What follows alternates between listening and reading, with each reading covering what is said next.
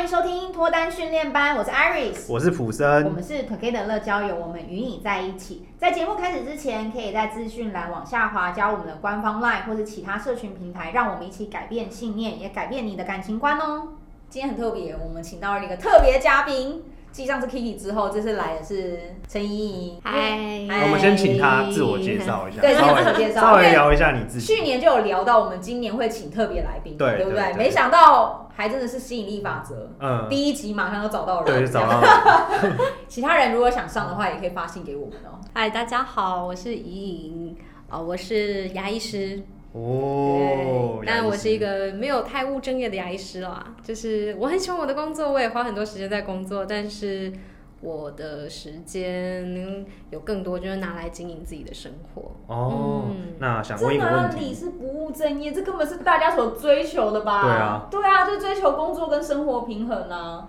我从小就是非常就觉得我人生一定要达到这样子的一个目标。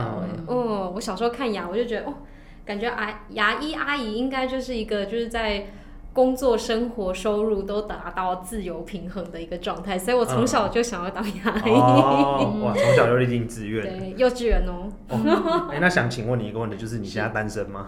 我单身。那你有什么真有的条件？是人的，是不是？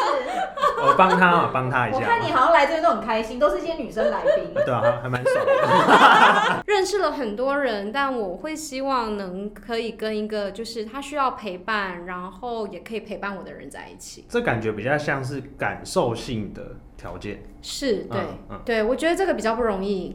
因为这个真的是要实际相处才会有进一步的体认的。那你说外在的条件，可能大家条件都很好啊，所以反而是相处上那个差异性会比较大一点。大家踊跃报名。那你今天上我们的节目，你有什么样的问题？对，我其实今天是带问题来的。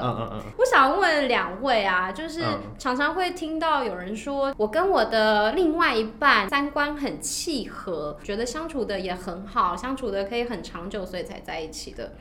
但其实对我来说，我可以感受到我喜不喜欢这个人，能不能相处，可是我真的不知道什么叫做三观契合。我还特别就是去查了什么叫做三观，先告诉大家，三观就是人生观、价值观跟世界观。对，但是想问两位，你们在什么样的状况下会觉得我们有合这样子？如果是照我以前的观念，因为我现在是比较走身心灵，那我以前是偏比较理性。那如果说以我以前比较理性的概念，我可能定义的三观啊，会是偏向外在条件比较多，消费习惯、生活习惯，或是对周遭人事物的看法。是包含工作，或是说今年一年要出国几次，或是我这辈子要出国几次，我会看比较多是偏向这方面的。有一个目标性的写出来、列得出来的，对，就是比较可以量化的。我以前定义的三观比较偏向这样，但我现在因为我后来走了身心灵一阵子之后，其实我个人会偏向重感受，相处起来的那个感觉是怎么样，可能会讲一些比较玄乎的东西啊。三观契合这件事情，有时候为什么我们会一直遇到我们觉得不契合的人？我觉得跟自己的信念有非常大的关系。有很多，比如说女明星最喜欢讲啦，因为我喜欢找孝顺的另外一半，然后找到另外一半又嫌人家妈宝，类似这种吧。我懂，应该说她有哪个女明星在说？你说 Angelababy 吗？谁呀谁呀，好学。想要知道到底谁说，就是你又想要孝顺，但是对方可能孝顺过头。对，也不能说过头，可能就是跟你想的又不一样，然后你就会把它用比较负面的形容词定义它。我可以分享的是，其实那个三观契不契合啊，我有感受过，然后我觉得那个感受不需要去问对方，然后看他得到的答案是不是你要的，比较像是平常相处你就知道了。像我们在还没开录之前，你不是有说啊，万一你是一个喝星巴克觉得很自然的人，可是你的另外一半就会觉得星巴克很浪费，那你们在买饮料的时候，你就有感觉啊，你就会感觉对方可能很在乎菜单上面的金额。对，但你可能更在乎的是这个菜单里面有没有你想吃的，就是可能方便性，不要价格太夸张。像我跟我的前男友有个地方，我觉得我们差很多。是，像他一直觉得时间就是金钱，所以他都会说你不要搭公车啦，你赶快坐计程车过去。哦。但我自己就是喜欢走路跟公车，你知道吗？而且还也喜欢 U bike。嗯，对，因为我为什么喜欢那个是不是省钱？是因为我觉得交通不需要花到那么高的费用，然后我慢慢去，其实坐电车在尖峰时刻跟搭捷运是差不多的。但是我前男友他的观念就是认为说，你今天省了15分钟，那你来回就省了半个小时。嗯，那如果你一天你要去一个地方，你可以省半个小时，你办公桌上你就可以回3封信件、4封信件，你为什么要浪费那个时间？我跟他到了最后要分开之前，我们两个这个观念还是差很多，但我已经慢慢的学习，他很重视这个时间，所以我跟他约好的话，我一定会提早15分钟就出发。所以我最终没有跟他在这个地方价值观是符合或是磨合，但是我们也取得一个我们的平衡。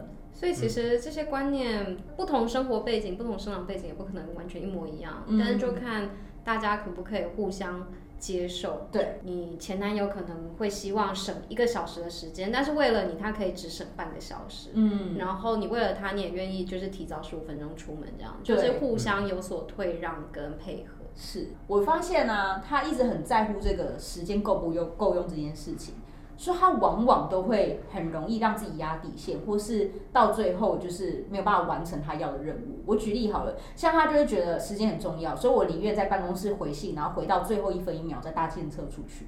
然后他搭计程车来到餐厅的时候就说啊，我忘了拿资料了，等一下我们吃完饭回去公司拿一下。这样不是更花时间吗？对，就是在我的观念里面，我会觉得他更花那个时间，因为他吃完饭之后又多花个1个小时的时间来回车程，然后回去拿资料再回家。那他那1个小时其实根本就可以回完公司的信件，他根本不需要多跑这1个小时。但他因为很在乎这东西，他觉得工作上很多事情是需要紧急处理的，所以他觉得我不需要去浪费那个时间。但是在我的观念里面，我看他，我反而觉得他浪费了很多时间。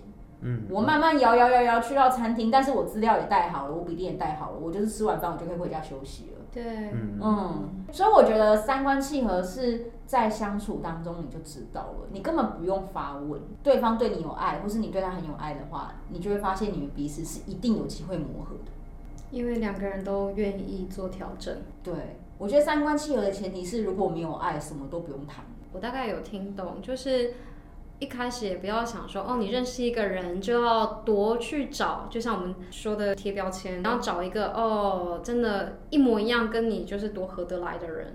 而是你们可以互相去配合，去了解对方，想法跟你不一样，然后看法跟你不一样，选择不一样，你可能一开始没有办法去接受，对，可是你愿意去了解他为什么会下这个决定，他背后的那些原因。对，那再来看看说，那你们可不可以有一个共同的共识，或者是这不是一件什么太大的事情，那你就当做没看到也没关系。对，像我爸，他到现在他还是会喝咖啡，但他都喝即溶咖啡，是因为他以前年轻的时候就是买那种，你知道吗？7-Eleven 卖那种一整罐不是现泡的那一种。我发现啊，他的所有的消费习惯跟我妈都不一样，因为我妈就是在一个台北长大的小孩。可是我爸真的是很穷，他穷到他们以前小时候是没有饭可以吃的，他们要吃素薯粉。然后我后来发现素薯粉好像在非洲地方好像还有，但在正常的亚洲地区可能已经没有人在吃素薯粉。那通常都是拿来当炸物的。对啊，所以他小时候是在吃这个东西，所以如果拿钱回家照顾他们，他还是不敢花那个钱去买手冲咖啡，因为他的消费习惯就是从以前他就觉得说，我以前就是这样子，我买的东西的金额就不高，那你现在突然叫我改变一个新的观念，他不可能。你也可以试着去了解不愿意花钱买星巴克的那位男生，他的原生家庭，或许他的成长背景，他真的是没有办法花钱在这上面，因为他会觉得自己是浪费的。那我觉得我就可以理解了，但他不能干涉我，但是我就可以理解他为什么要这样做，但他不能看我不顺眼就好了。没错，其实是后面这一句吧。对，要尊重。我有我的能力，或是我有我的喜好。像现在啊，就是我还是偶尔会想把我爸的即溶咖啡丢掉，换成泡的冲泡式。然后有一次我就是刻意换了位置，他大发火，他觉得那就是他平常喜欢的味道，他不想要我干涉他这个部分。可是我觉得可以喝更好一点，绿挂式。对啊，或者是说就是真的是一罐咖啡粉，然后我可能有放浅焙、中焙、深焙，让他去选择。他不要他就是想要选最便宜的即溶那种冲水然后直接融化的那种，加自己要买的鲜奶这样子。就是我觉得他已经习惯那样的模式了，所以他也很讨厌你去控制他。我觉得那就跟你刚刚讲一样，那你就不要管我。对啊，对啊，这是我的，对，这是我的消费习惯。就算你想要让我更好，但是我不想要。嗯，哦，我觉得这个可能也是在三观磨合的时候彼此要有的心态。我觉得很有帮助哎、欸。真的吗？多帮别人想，有的时候会太早，就是觉得，这个人不适合我，嗯，或者是我不喜欢这样子，我不喜欢。这个人就下了这样子的结论，就忘记说长期的相处，我们可能还是会常常有这种摩擦。对，那所以应该要学着去多站在对方那边想，不一定要接受，可以冷静下来之后再来去跟对方讨论这个话题，不用一开始就打一个叉叉，就觉得哦这个人一定跟我不合。像我觉得很多女生，我身边的女孩子一定要对方有车才要结婚啊。嗯，可是我觉得如果我是男生，我比较会倾向有了婚姻再买车哎、欸。嗯，我一个人开车到底要干嘛？对，我觉得买车其实比较像是一个照顾人的表现。对、啊、如果只有自己的话，好像随便手机打开来就可以交车。而且假设我是办公室的，我又不用跑外务。对，我买了车到底要做什么？就是如果我是男生，我也会很务实的去想这件事情，所以。我觉得这件事想通了，我就不会执着说啊，对方一定要有车我才要嫁。对，这是可以改变的。我以前有个同学，然后他也是说，哦，大学毕业之后就一定要回高雄。他就说，哦，那找伴就是要找可以愿意跟他一起回高雄。到最后他还不是留在台北，先在台北买房子，女生才愿意嫁他。哦，对，所以这些好像是可以慢慢调整的，对，也不用话说那么死，不用说这个男生就是因为我所以才改变的啦，也不一定，说不定他就觉得哦留在台北其实也很方便啊，而且这边也认识了这么多人，人脉都在这里，对，对，那台北的环境他也适应了，或许他也不想转换了，对，不一定是因为你去改变人家，他自己也会对自己的心态有所调整。然后我觉得我想要小小的同场加映一个东西，因为我有感觉到当这个当事者他在说他自己的价值观的时候，有一些他的价值观是透露出他的焦虑的，像蛮多男生就说我想要选择孝顺顾家的女生，那他的焦虑透露出来就是如果今天这个女生她没有那么喜欢待在家里，或是她比较不会做家务，就是没有办法让她放心，或是她会认为这个人就不适合当妈妈。她在提出这个条件的同时，她某一个层面是焦虑担心这件事情，或是像有些男生就是说我希望我的另外一半是穿着比较保守，不会去穿短裙或是穿低胸的衣服，他对他自己留住这个女生的目光比较没有信心，没错，所以他才会去想要把这个设为他自己的价值观。但某程度来说，他的焦虑就是告诉自己说，因为我担心我的女朋友穿太露就会被追走，因为我就是属于在感情当中比较弱势，很容易被劈腿的类型。真的耶，有些女生是这样啊。为什么要求有车有房？因为你担心你没有办法靠自己有车有房。是，不然如果你自己就有车有房，你真的那么在意对方吗？你还可以把对方赶出你的房子、欸。没错，对。那你在帮自己设这些条件或是价值观的时候，你要反思你会列这个的原因是什么？对，我觉得你这样去列，你才有意义，你才会觉得找到三观契合是真的契合，而不是它只是满足你的那个害怕担心而已。也要回头想一想自己的信念是什么。是啊，不然超多男生都一直说要找孝顺顾家，我心里想到底有多少人孝顺顾家啦？孝顺顾家女生都结婚啦，你永远都只会挑孝顺顾家。还有很多男生是希望对方收入比他低的，为什么？他的焦虑就是如果女生的收入比他高，他想要当做比较能掌控度比较高的那一边。他的认定是，如果一个家庭里面我的经济条件收入不比女生高的时候，我就没有话语权。他认为他是相对比较弱势的。但我觉得如果我是女性，我不这么认为。是啊。我不这么认为，我的另外一半收入比我差，他就没有身份跟地位。我不这么认为啦。但这个男生他自己是这么认为自己的，所以他们就说学历不用太高，然后只要就是能够好好相处、好好聊天，不会是那一种私生活很乱的人就好了。然后收入也不用太好。那我想问一下，会开这样子条件的人，那真的很容易就会配对到或是找到另外一半吗？在你们的经验里，我认为开这样条件的男生，他的选择性很多没有错，因为这样的条件的男生他往往本身的自身条件不差嘛。是。可是我发现他在跟这些女生相处的时候，就会有一个新的感受，就是这个女生既乖，然后长得也漂亮，工作收入稳定，然后收入不算高，然后学历也不算高，但我怎么觉得在跟她聊天的时候，好像我聊不太上什么话。因为他是用条件论去跟这个人认识，对，他不是真的对这个人动心，他只是觉得这样条件的女生一定适合他，所以大家跟女生聊天的时候就会觉得，哎，我很想讨好她，或者我很想跟她交流，但是这女生感觉上好像跟我就是哪边卡卡的，嗯，好像就是没有那么顺利。而这个女生的选择也很多哦。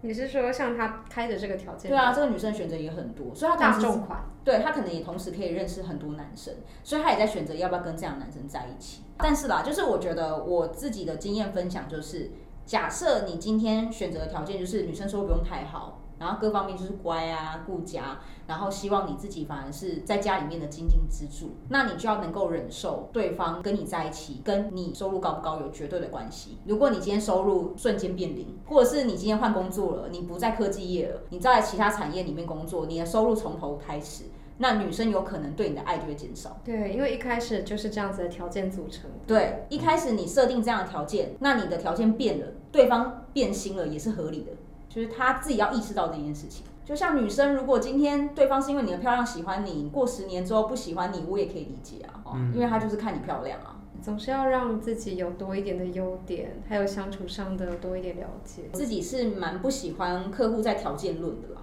因为我觉得各种条件都会改变，只有人的特质是很难改变的。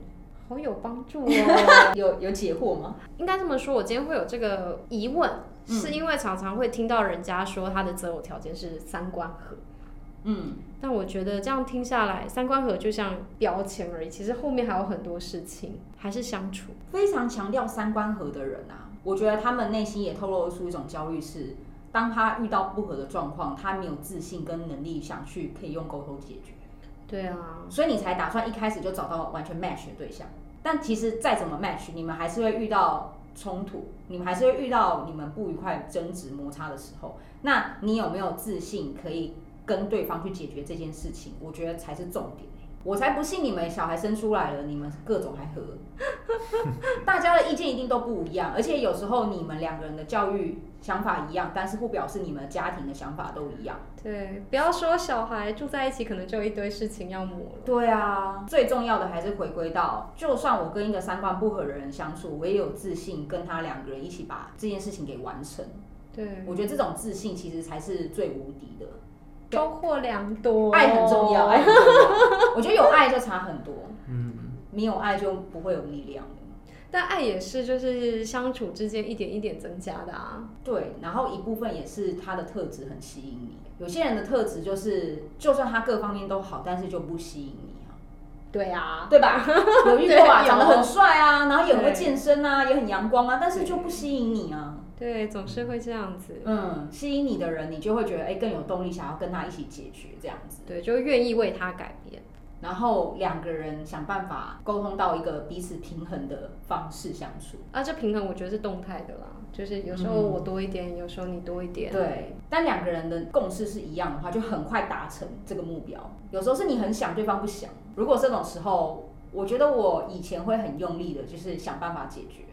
但现在如果我发现对方没有很想，我好像就不会再用同一套模式了，我可能就会知道，哎，他没有那么想，那我应该要退一步，或是试着跟他沟通，如果不行就算了，就不会再勉强对方了。对啊，嗯，以前我会用一种你是我男朋友，说我想绑架你，我希望你一定要跟我一起努力的那种心态，现在比较不会了，好像比较能够接受对方没那么爱你这件事。以前很不能欸，知道之后崩溃大哭欸，现在可以了。就是我可以接受对方跟我相较于比起来，我比较爱他，我可以接受这件事。欸，其实我觉得就是我比较爱他，然后我站在一个多付出，我觉得我其实满足感还蛮强的。我还没有办法体会这个，我下一集来请教你。我没有办法从中获得满足感，我只会觉得哦好，我可以接受，但是我还是觉得有点可惜。就是身为一个 giver 给予的人，我觉得也蛮快乐的啊，很快乐耶。不要想那么多，不行，小狗小猫可以，男友不行，男友不行，男友没有办法因为 giver 而满足，都没有我发挥的空间。你是不是只有讲标题？对。那你还要聊什么吗？我觉得这样会太长。好，那我们今天的主题呢，就分享到这边。如果内容有帮助到大家的话，那可以在底下留言，然后或是帮我们按5星好评哦。Together 给你最好的建议，希望你可以找到终身的好伴侣。大家可以往下滑follow我们的 Together 社群平台。那我们下次再见喽，拜拜。